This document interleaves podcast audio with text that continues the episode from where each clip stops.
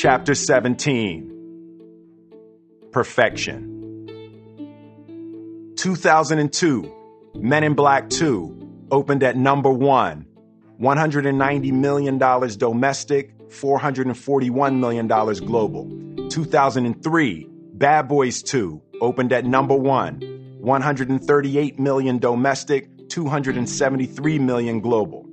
2004, I Robot opened at number one, 144 million domestic, 348 million global. 2004 also, Shark Tale opened at number one, 161 million domestic, 371 million global. 2005, Hitch opened at number one, 177 million domestic, 366 million global. 2006, The Pursuit of Happiness opened at number one, 162 million domestic, 307 million global. 2007, I Am Legend opened at number one, 256 million domestic, 585 million global. 2008, Hancock opened at number one, 227 million domestic, 624 million global. I was going to put the totals, but I thought it might be fun for y'all to add it up with the kids. What you just heard is arguably the greatest individual hot streak in the history of Hollywood. Note, my editor forced me, against my will, to add arguably. I was running my life like a fight camp. Daryl became not only my trainer, but my mentor and my protector. Ali had been my first Academy Award nomination and validation of the fight camp way of life. Smith Family Trivia. The Ali nomination would be yet another award ceremony that I would miss. Willow was one year old and was at home with Gammy and had to be rushed to the hospital with a 103 degree fever. She had an ear infection. Jada and I sprinted from the Oscars six minutes before the announcement of Best Actor. As we drove away, I saw Denzel win my award on the Jumbotron. For the next 10 years, Daryl never left my side. He pushed me, motivated me, and defended my psychological space for the whole of my cinematic heyday. And he would check anybody. During this run, my team was on fire. Nobody moved how we moved. People in Hollywood were trying to figure out how we managed to be so productive and so successful so consistently. My core group Harry, JL, Charlie, Omar, Daryl, my chief of staff, Jana Babatunde Bey, my nephews, Kyle and Dion, my brother in law, Caleb Pinkett, family manager, Miguel Melendez, my executive assistant, Danielle Demarella, everybody embraced the philosophy of the fight camp. We were building our lives, we were striving for perfection, we demanded excellence from each other and everybody around us. And like the junior black mafia, you could either get down or lay down. From corporate relationships to extended family and friends, Mia Pitts, property manager, Fawn Bordley, creative director, Judy Murdoch, makeup artist, Pierce Austin, hairstylist, Robert Mata, wardrobe, and all the way to the guys who detailed the cars. Everyone had to strive and climb where they could not be here. I'm a dreamer and a builder. I picture grand visions and then I build systems to make them real in the world. That is my love language. I want to help the people I love build extraordinary lives for themselves. But it demands that we be willing to grind and sacrifice, and most importantly, they have to trust me. And if they don't, it registers as a complete rejection of my love. The team started referring to themselves as the lifers. They were ride or die. It is impossible to build something that is of a higher quality than the quality of the people around you. There's a strange and perturbing success paradox.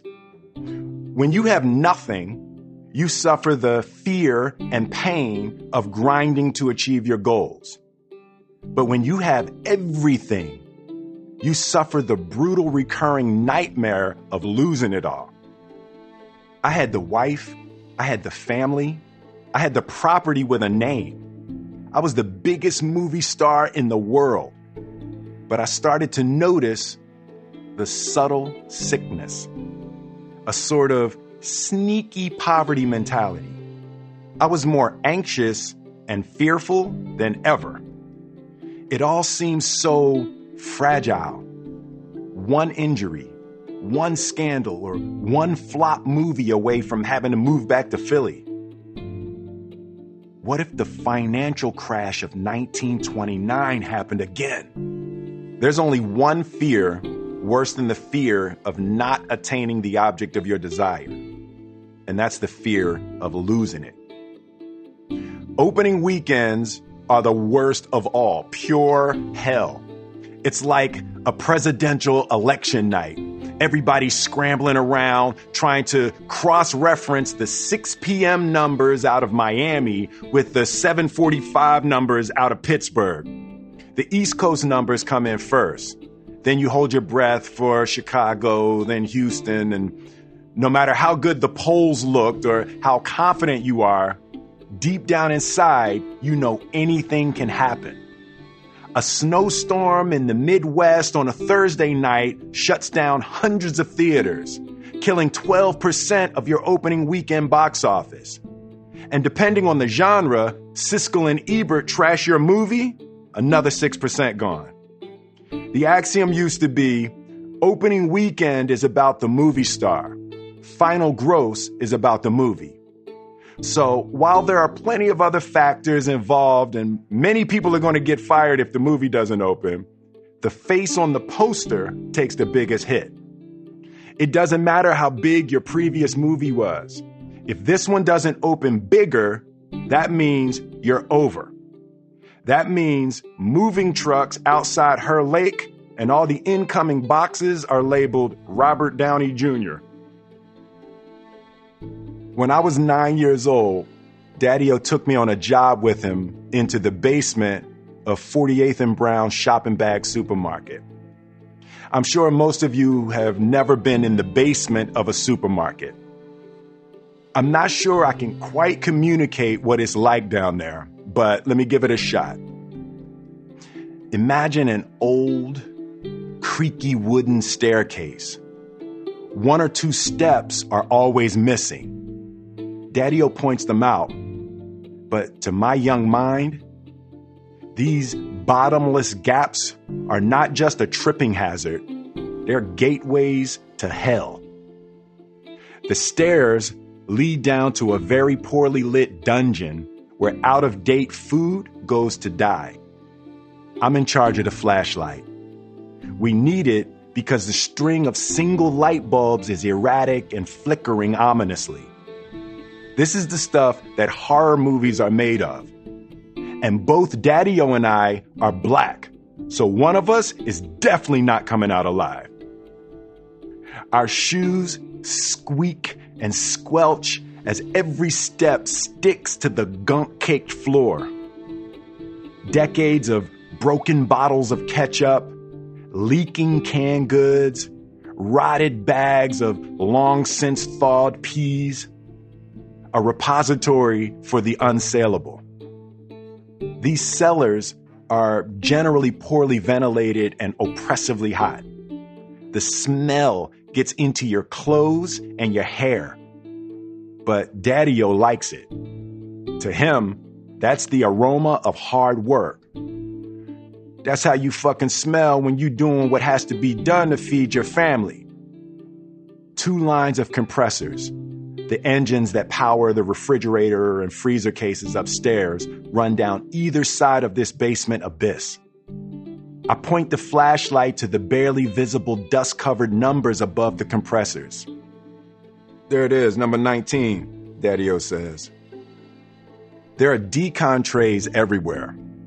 Decon is a powerful rat poison. Rodents eat it, and it essentially burns away the interior of their stomachs and intestinal tracts, leaving a pretty disgusting disemboweled carcass. And directly under compressor 19, was the top half of a rat that had clearly overindulged on decon. Without a single moment of hesitation, Daddy O bent down, grabbed the dead rat with his bare hand, and tossed it aside. Two slaps of his hand on the side of his jeans, presumably to fully disinfect it. Then he lay down, placing his head into the exact spot where the half a rat had spent the last month of his life. Choking my lunch back down, I distinctly remember understanding that this act was for me, for my brother and sisters, for my family. But I also distinctly remember thinking that if the roles were reversed, my kids would not have eaten that night. I believe that the stress and uncertainty of Daddy O's lifelong financial struggle was a major part of what kept him from being able to emotionally sustain a family.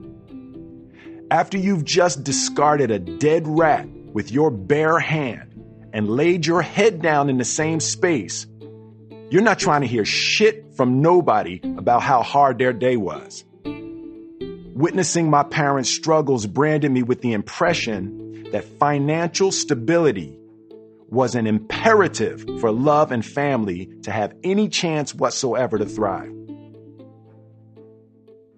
I was on a tear the biggest winning streak in Hollywood history.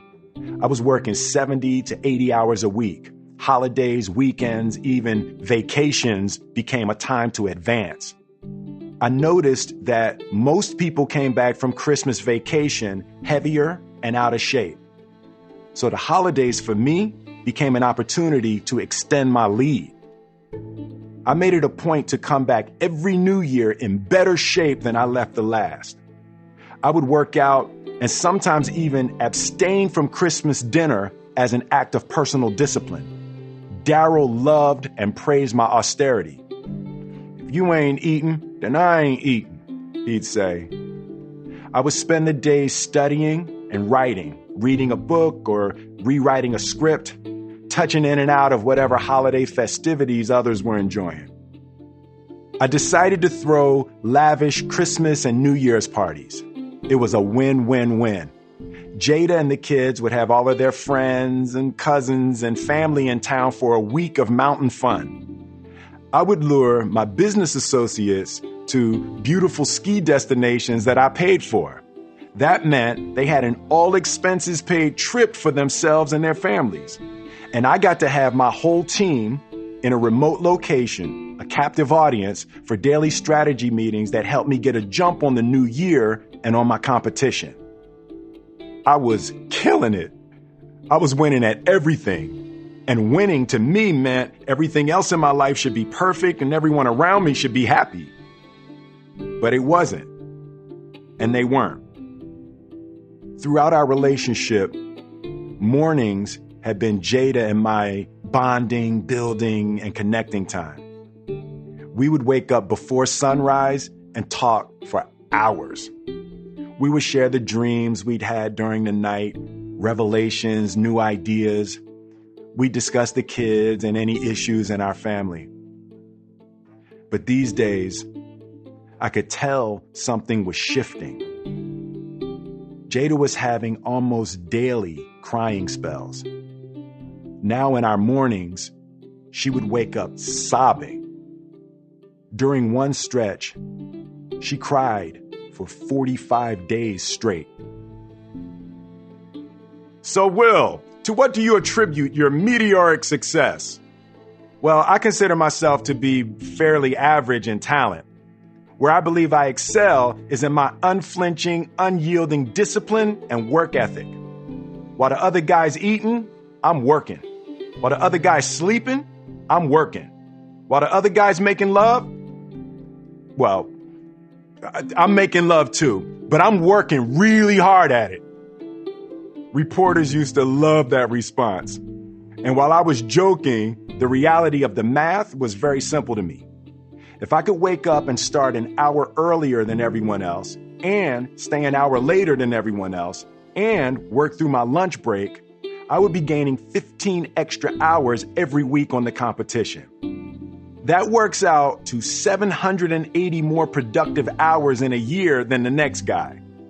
That's the equivalent of one month. If you give me a one month head start on anybody, they'll never catch me. And if they need their weekends and vacations so they can get their beauty rest and recover and maintain their little punk ass work life balance, then they will always be looking at my taillights. It was Christmas Eve. We had rented a house in Aspen, Colorado. The two weeks either side of Christmas were Jada's entire reason for enduring the rest of the year. She had two non negotiable demands. The whole family had to be there for the whole two weeks, and it must be spent where there was snow. We would move around year to year depending on the probability of frozen precipitation. There was no holiday, no celebration, no gathering or event that got anywhere near the emotional value Jada placed on family time at Christmas. Her Christmases as a child had been less than festive, to say the least. And she was going to make up for it with her own family. Note, Cherie has spent every Christmas with us for almost two decades. Quincy was right. Everyone had to wear Christmas clothes that Jada picked out one piece pajamas with footies, ugly sweaters, reindeer ears, special one horse open sleigh rides, singing Christmas carols, all mandatory.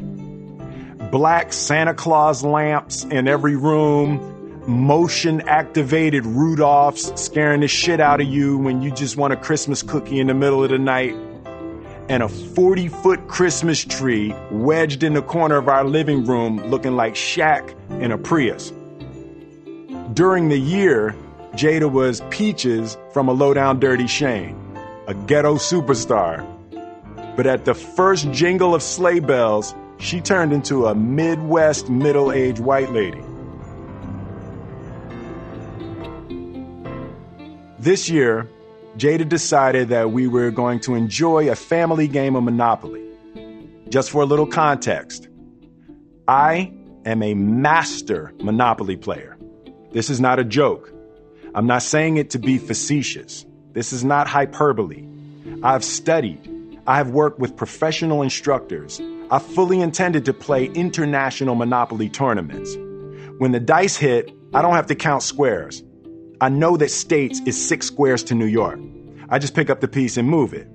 I also know that if you land on go when you have a lot of property, you do not want to roll a seven because you'll hit chance and you always know the property assessment card is coming and you hate that nine from Kentucky because it throws you back to jail and you have to walk the gauntlet again without collecting your $200. We all sat down and the game began. I found myself in the unenviable monopoly position of being stuck with Boardwalk and Park Place. Amateurs think that Boardwalk and Park Place are prime real estate. What they don't realize is that they're actually priced out of the range of manageability the property values increase as you move around the board from Go. Boardwalk and Park Place are the most expensive to buy and the most expensive to build. And because there's only two of them, you lose a 40% probability of getting hit as other players move around the board. You invest all this money, they take longer to build, so you're hitting other players' properties before you're set up to be hit. And then they skate past them for the whole game. In a nutshell, Boardwalk and Park Place are sucker properties. They force you into a Hail Mary toward the end of the game, praying for a big hit.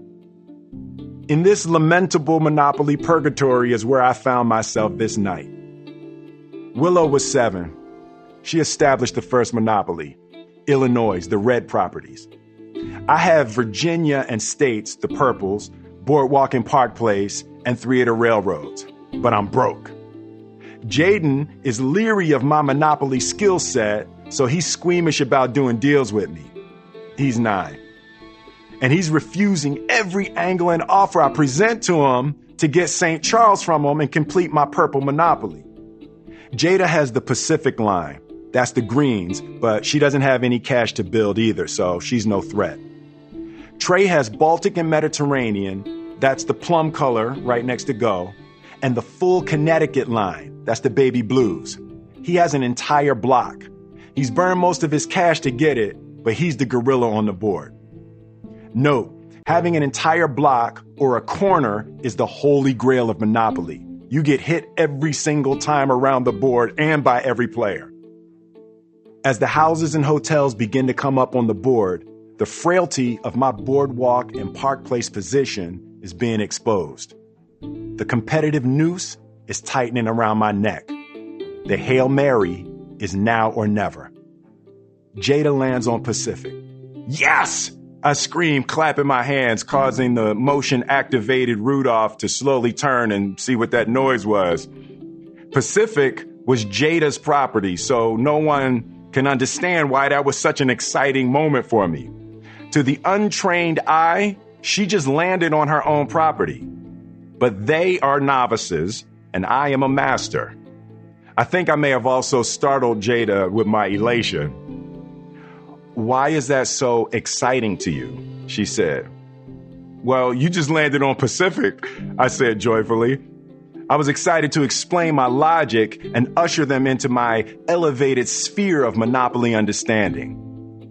Pacific is six spaces from Park Place and eight from Boardwalk. Other than seven, six, and eight are statistically the most common numbers rolled on a pair of dice. Six has five potential possibilities 5 1, 4 2, 3 3, 2 4, and 1 5, as does 8 6 2, 5 3, 4 4, 3 5, and 2 6. When you pick up those dice next time, there's a 13.89% probability that you'll throw a 6. Same percentage for an 8, which comes out to nearly a 30% probability that when you throw those dice, you're going to get a 6 or an 8. And when you do, I'm going to have three houses on each, and you, young lady, are toast. You can't afford to hit. I busily set to mortgaging all of my properties, a hundred each for the railroads, 70 for states, 80 for Virginia, just enough to go from two houses to three on Boardwalk and Park Place, which in Monopoly is the exponential increase. When you go from two to three, you maximize the return on your investment. Are you sure you want to do that? Jada asked calmly.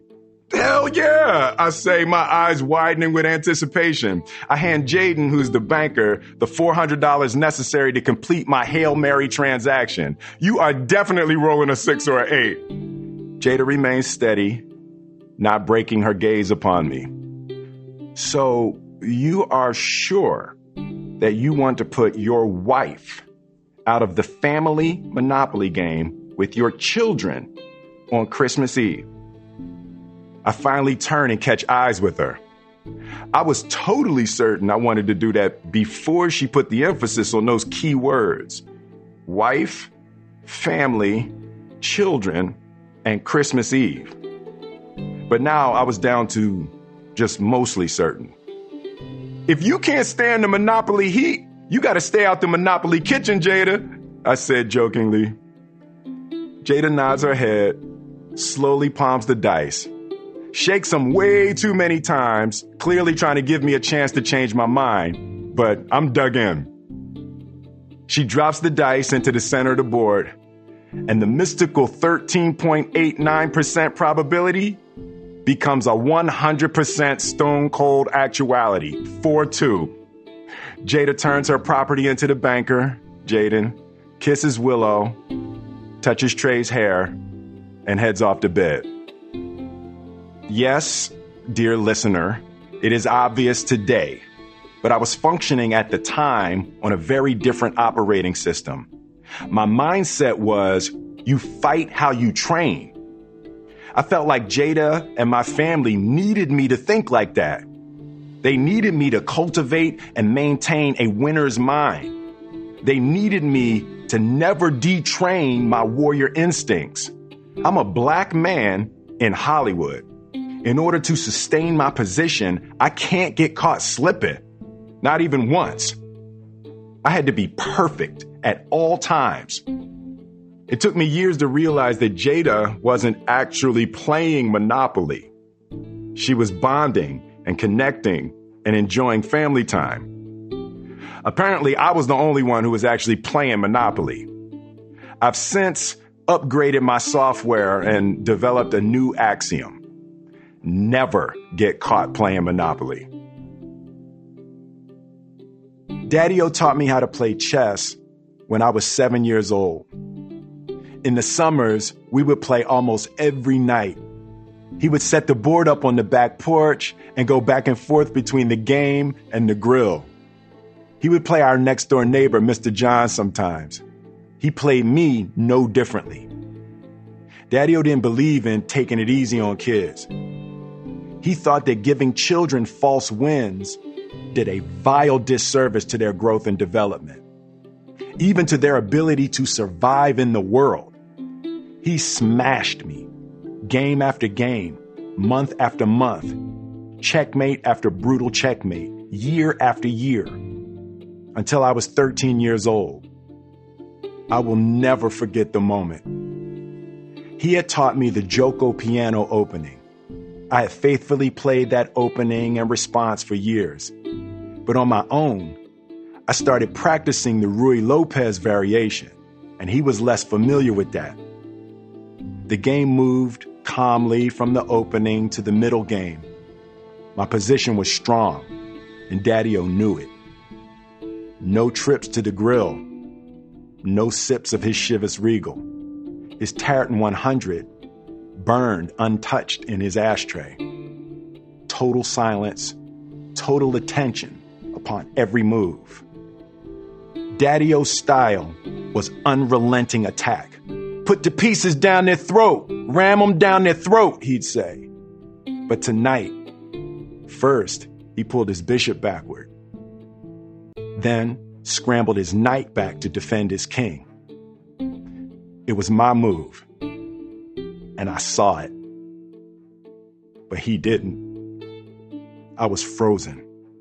I sat over the board, my heart pounding, minutes burning away.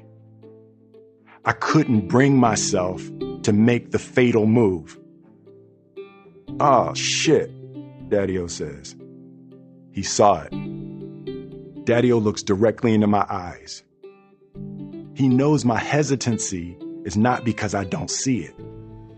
He knows it's because I'm scared to make it. Go ahead, move it, he said. I picked up my knight, setting it gingerly into its final position. The felt on the bottom of the chess piece like a soft guillotine. What's that? He said. I couldn't even bring myself to say the final words. Um, Check? I said, You know goddamn well that ain't no check. What is that? Check. Mate? Why you putting a question on it? Say it. Checkmate. Yep. Good game.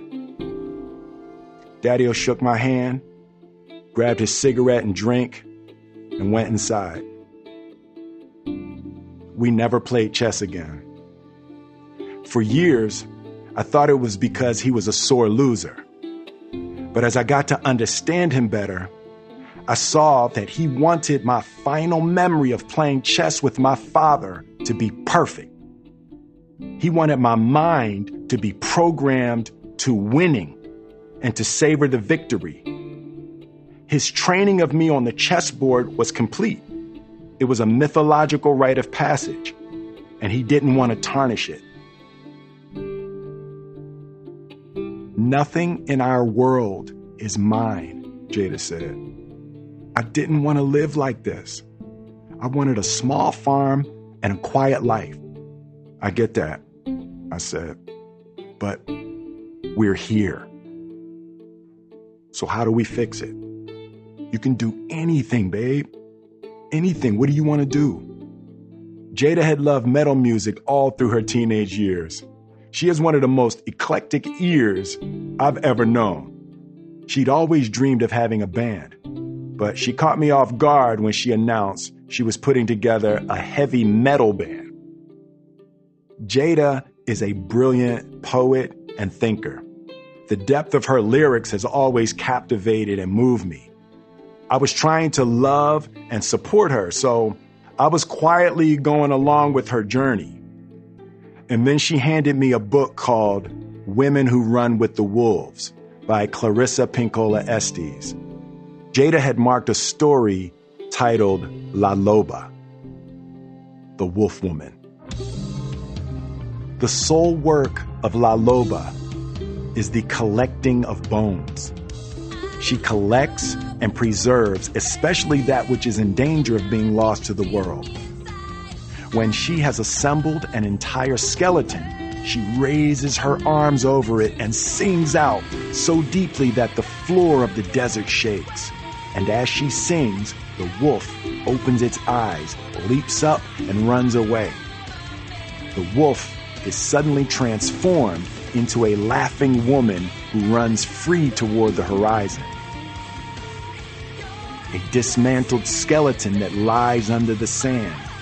It is our work to recover the parts, to look for the indestructible life force, the bones.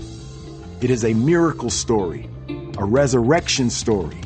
If we sing the song, we can call up the psychic remains of the wild soul and sing her into vital shape again to breathe soul over the thing that is ailing or in need of restoration by descending into the deepest mood of great love and feeling, then to speak one's soul. This is singing over the bones. We cannot make the mistake of attempting to elicit this great feeling of love from a lover. For this woman's labor of finding and singing the creation hymn is a solitary work, a work carried out in the desert of the psyche. The idea that La Loba had to sing over the bones to resurrect the dead parts of herself was intensely resonant to me. If you kill one aspect of a woman, you kill the whole woman. La Loba gathers the dismantled skeleton of the shattered feminine and begins to sing it back to life. Jada had killed parts of herself to sustain our family. And her band, Wicked Wisdom, was how Jada would unleash La Loba to resurrect the whole of herself. Jaden used to lay in bed with me when I would read screenplays deciding which new world I would inhabit next. He loved to hear the stories as much as I loved to tell them to him. He'd stare and watch me as my mind danced, trying the characters on for size. I can do that, Daddy. You can do what, man? I said. I heard you on the phone with the man earlier. The man was Gabriele Muccino, an Italian director who had just been hired to make The Pursuit of Happiness. Gabriele didn't speak English. We needed a translator for our initial meeting. The leading directors in Hollywood were being considered for this film, but Gabriele was the top choice. Todd Black, a major Hollywood producer, had sent JL a 2020 piece about a guy named Chris Gardner. Chris had gone from homeless and living with his young son on the streets of San Francisco to becoming a successful stockbroker. The screenplay was stunning. It was a perfect hero's journey. We had our choice of the top of the top directors, but I loved L'ultimo bacio, a film that Gabriele had directed. So I asked JL to set up a meeting. I was pretty sure that Gabriele ultimately wouldn't direct the film, but I had long ago learned the power and importance of exploration. General meetings with world class artists had become standard operating procedure. The meeting was awful. Gabriele didn't want to use the translator. He was trying to speak English, but he didn't speak English. JL and I didn't even try to speak Italian because we don't speak Italian. But Gabriele's artistic passion culminated in two game changing moves. One, he gave us an Italian film Vittorio De Sica's The Bicycle Thief, which won the Academy Award for Most Outstanding Foreign Language Film in 1950, and through the translator said, This is the movie I want to make. And then he got me. He said, If you don't choose me to direct this film, please don't choose an American filmmaker because Americans don't understand the beauty of the American dream. Gabriele was in. So, what makes you think you can do this, man? I said to Jaden. Jaden was six years old at the time, and other than elaborate home movies, he'd never shown any interest in the business.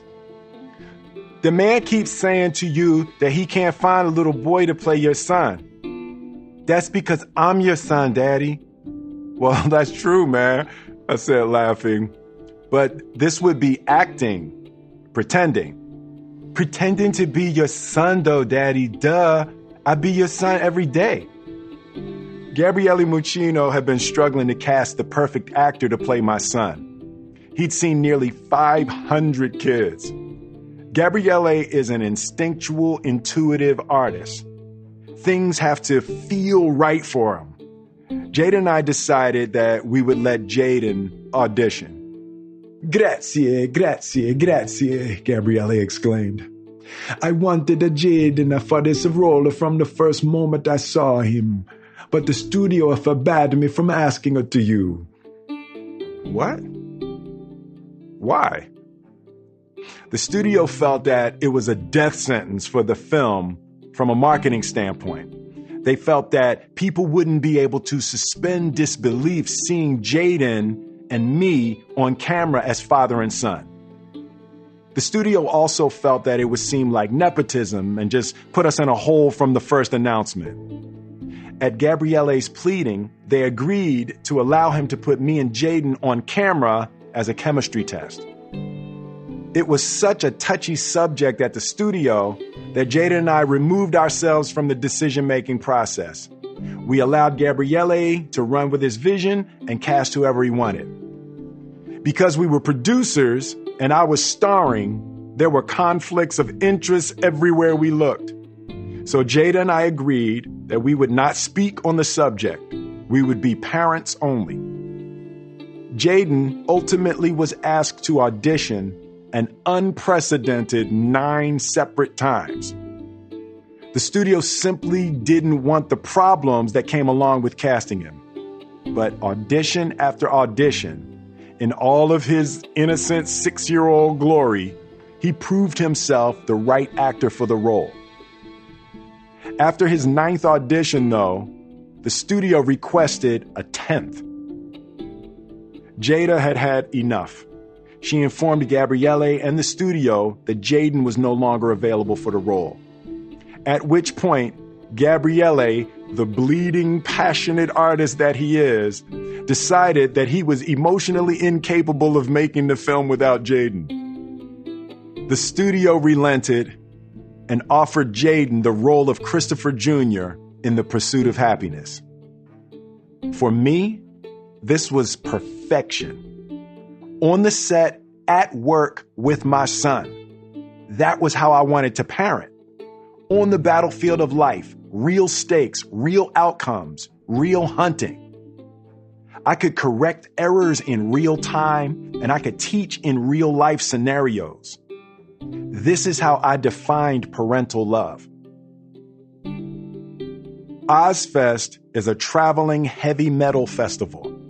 Established by Ozzy Osbourne and his wife Sharon, it began in 1996 and featured all of the metals thrash, industrial, hardcore punk, deathcore, metalcore, post hardcore, alternative, death, gothic, and new. Sharon had seen Jada's band, and some part of her understood. She and Jada became friends, and Sharon put Wicked Wisdom on Ozzfest in summer 2005. Ozzfest is the least African American event outside of that broom and big ass hockey puck thing they do at the Winter Olympics. Babe, are you sure you don't want to, you know, do some R&B? I asked softly, but I meant it hard. This is the music I feel, Jada said softly, but she meant it hard. So we packed up our children and headed down the black brick road to the land of Oz. I had never seen this side of Jada. La Loba was raging. Ozzfest is a purist audience, and what began as skepticism and dismissal with every show was transformed first into silence and ultimately into respect. Jada's creative energies were being revived. She was coming up with ideas for TV shows and movies she wanted to write and direct. She was filling journals with poetry and artwork. It was breathtaking to see the bones struggling to reanimate. With every spit, curse, and growl, Jada seemed to come alive. Jada and I had agreed early in our marriage that we would never work at the same time. One of us would always have to be available full time to the children. The Pursuit of Happiness was scheduled to begin principal photography in fall 2005. Jada's appearance at Ozzfest was so successful that Guns N' Roses asked her to open for them on their upcoming tour. But the tour was set smack dab dead center in the middle of pursuit. At the time, I felt like Jada had options. We had my mom and Gammy, and I was going to be there every step of the way. Jaden and I would be sharing a trailer, all of his scenes were with me. In retrospect, I can see the truth. Jada was faced with a horrific reality and there was no version of her leaving her six year old son without his mother on his first movie gig. Jada turned down Guns N' Roses. The Pursuit of Happiness came out in 2006 and was a critical success and a box office smash, and garnered my second Academy Award nomination. If I felt invincible before, now I really felt it. I just made a movie about a homeless black guy who gets a job in the 80s and still crushed every other movie at the box office that season. I couldn't miss. The streak continued. I Am Legend roared out the first weekend with the largest ever box office gross for a movie in December. It was a movie that featured me on screen alone with a dog and it grossed around $600 million. Then, Hancock, written by Vince Gilligan of Breaking Bad fame, about an alcoholic superhero, came out and grossed another 600 million plus within six months of I Am Legend. I was unstoppable. It was the greatest streak of smash hits of any movie actor in Hollywood history. I became the highest grossing film actor ever. And I still wasn't even 40 years old. The problem was, I'd conflated being successful with being loved and being happy. These are three totally separate things. And since I had conflated them, I ended up suffering from an even more insidious version of the subtle sickness which I can best describe as more, more, more, more. If I am more successful, I'll be happier and people will love me more. I was trying to fill an internal emotional hole with external material achievements. Ultimately, this kind of obsession is insatiable. The more you get, the more you want all the time, never quite scratching the itch. You end up with a mind consumed by what it doesn't have and what it didn't get, and in a spiraling inability to enjoy what it has. I Am Legend had opened to the biggest December opening ever. When JL called to give me the weekend grosses, he was uncharacteristically ecstatic. The three day was 77.2 million in 3,600 theaters, JL said. That's over $21,000 per screen. Nobody's ever done that, ever. I was quiet for a moment, and then I recognized a subtle dissatisfaction. Jay, why do you think we missed 80? I asked. What? JL said, I'm saying, do you think it was the ending? I feel like if we had made the adjustment to the final moment, you know, if we could have made it feel more like Gladiator at the end. Are you fucking serious right now? JL said. It's the biggest opening ever. Ever. I get that, Jay. I'm just asking you a question, I said. This is the only time that James Lassiter has ever hung up on me. Ever. I'm sitting with Wayne Gretzky and Joe Montana. Their sons, Trevor and Nick, respectively, are on the field with Trey. And over the loudspeaker, the game announcer shouts, Montana deep to Smith, touchdown! Trey is a wide receiver on the number one high school football team in Southern California, Oaks Christian. And the son of football legend Joe Montana just threw a touchdown pass to my firstborn. If my life were a movie, I would have looked directly in the camera, broken the fourth wall, and said, Who wrote this bullshit?